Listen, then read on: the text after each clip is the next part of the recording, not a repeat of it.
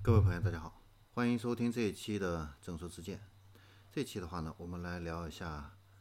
这个电池电芯的最新的一个进展啊。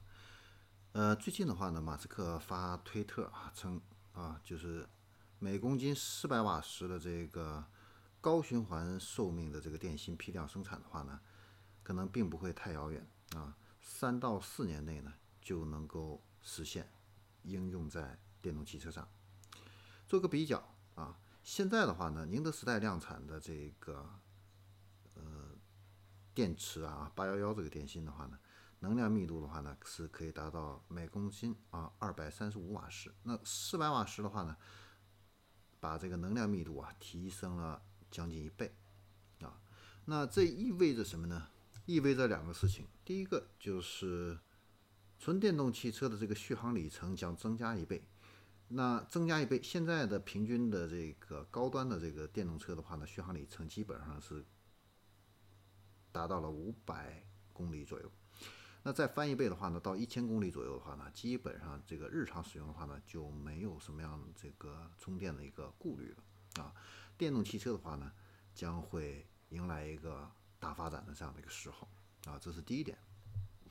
第二点的话呢，就是它对航空业的这样的一个推动。那今年的八月三号啊，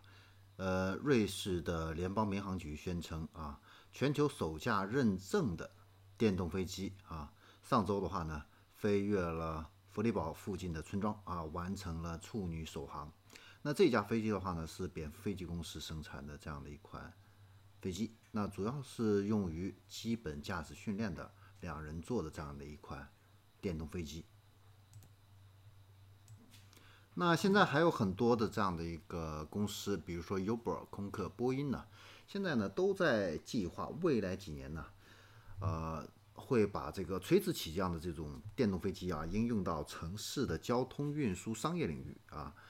呃，都在竞相啊，成为第一家能够改变城市通勤方式的这样的一个航空出租车公司啊。那如果未来的这个电池的一个密度能够提升到四百瓦时每公斤的话呢，那城市间的航空的这个电动飞机将会成为可能。而且马斯克的话呢，现在呢也在规划未来五年内呢电动飞机的一个生产。所以呢，呃，未来的话呢，这个电池能量密度的一个提升，它将。大大改变整个的一个商业的这样的一个环境啊，推动整个的一个电气化的这样的一个运作，不仅仅是汽车啊，呃，未来的话呢，甚至可能会有这个电动飞机已经是可以看得到了，那电动的轮船啊，甚至都有可能会出现啊，嗯，这也是为什么前一两个月吧，这个高瓴资本啊。这个亚洲最大的这样的一个基金公司啊，投资了上百亿给宁德时代电池啊，呃，当时的话呢，说实话，很多人也想不通啊，那高瓴资本为什么会投这么样一笔资金啊，这个到宁德时代啊？那如果仅仅是靠这个电动汽车的这样的一个发展的话呢，呃，感觉好像呃还有点为时过早，但是呢。从现在的一个电气化的一个发展的一个趋势来看啊，如果要是扩展到电动飞机、电动轮船的话呢，那动力电池这一块的一个市场应该说是非常庞大的。那宁德时代的话呢，现在是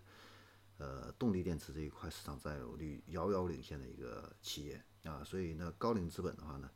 呃投这个宁德时代的话呢，现在啊我们再看的话呢。呃，也能够想得非常清楚啊。这个高瓴资本的话呢，看的不仅仅是这个未来十年，他看到的是未来的一个时代。好，那这里是众说众说之见。那我们这一期的话呢，就先聊到这里，我们下期再见。